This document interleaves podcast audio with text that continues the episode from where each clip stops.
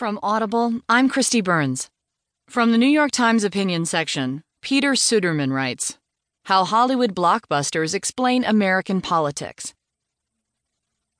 Like movie making studios, our political class has largely forgotten how to tell compelling, original stories. It often feels as though Washington has run out of ideas. Policy debates break little new ground. Often they aren't even about policy at all. To understand the creative malaise that